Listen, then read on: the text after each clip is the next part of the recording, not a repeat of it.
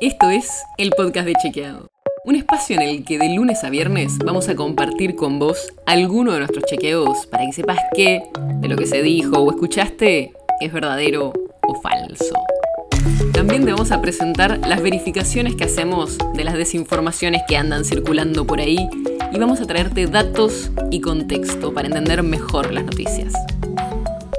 Soy Olivia Sor. Circuló en muchas redes sociales un mensaje del estudio salteño que se llamaba Asesoramiento Contable en Salta, que anunciaba un supuesto corralito encubierto. Probablemente lo viste dando vueltas por ahí. Y lo que dice la cadena es que según dos nuevas disposiciones del Banco Central, los bancos no podrían tener en sus reservas divisas extranjeras. Encima, la cadena directamente recomendaba a la gente a ir a los bancos y sacar sus dólares. Pero todo esto es falso. La cadena viral habla de dos comunicaciones que publicó el Banco Central la semana pasada, el jueves 25 de noviembre. Una de ellas es la que prohíbe la venta de pasajes o paquetes turísticos al exterior en cuotas, algo que circuló mucho en los medios y no tiene nada que ver con un supuesto corralito encubierto.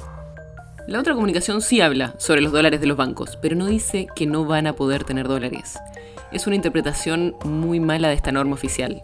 Lo que dice la comunicación es que los bancos que hayan comprado dólares en las últimas semanas de incertidumbre electoral van a tener que venderlos y volver a tener la misma cantidad que tenían hace algunas semanas. Pero no quiere decir que van a tener que vender todos sus dólares o que ya no pueden tener divisas extranjeras. Nada que ver. Y por si no quedó claro, esta medida no afecta para nada a los depósitos de los ahorristas, porque la normativa habla de las inversiones de los bancos, no de los ahorros que las personas tienen en los bancos.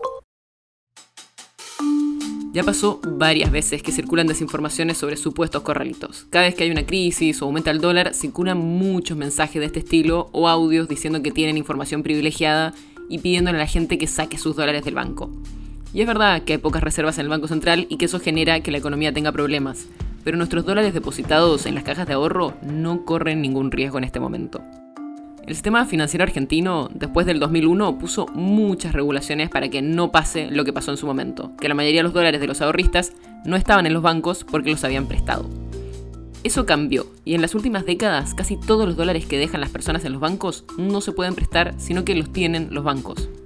Hasta Martín Tetaz, diputado electo de la oposición, por Juntos en la Ciudad, aclaró en su cuenta de Twitter que la regulación del Banco Central no es sobre los depósitos de los ahorristas y que la liquidez del sistema financiero argentino, o sea, la cantidad de dólares que no están prestados y que si la gente quiere ir a buscarlo están disponibles, es altísima.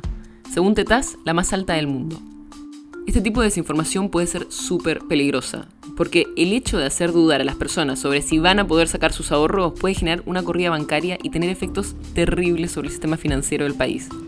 Y por supuesto, es un tema muy sensible. Así que a tener mucho cuidado con esos mensajes que circulan sobre el tema. El podcast de Chequeado es un podcast original de Chequeado, producido en colaboración con Posta. Si tienes una idea, algún tema del que te gustaría que hablemos en un próximo episodio, escribinos a podcast.chequeado.com. Y si te gustó este episodio, seguinos en Spotify o en tu app de podcast favorita y recomendanos a tus amigos. Si querés más información sobre esto o sobre otros temas, entra a chequeado.com o sumate a nuestras redes. Soy Olivia Sor.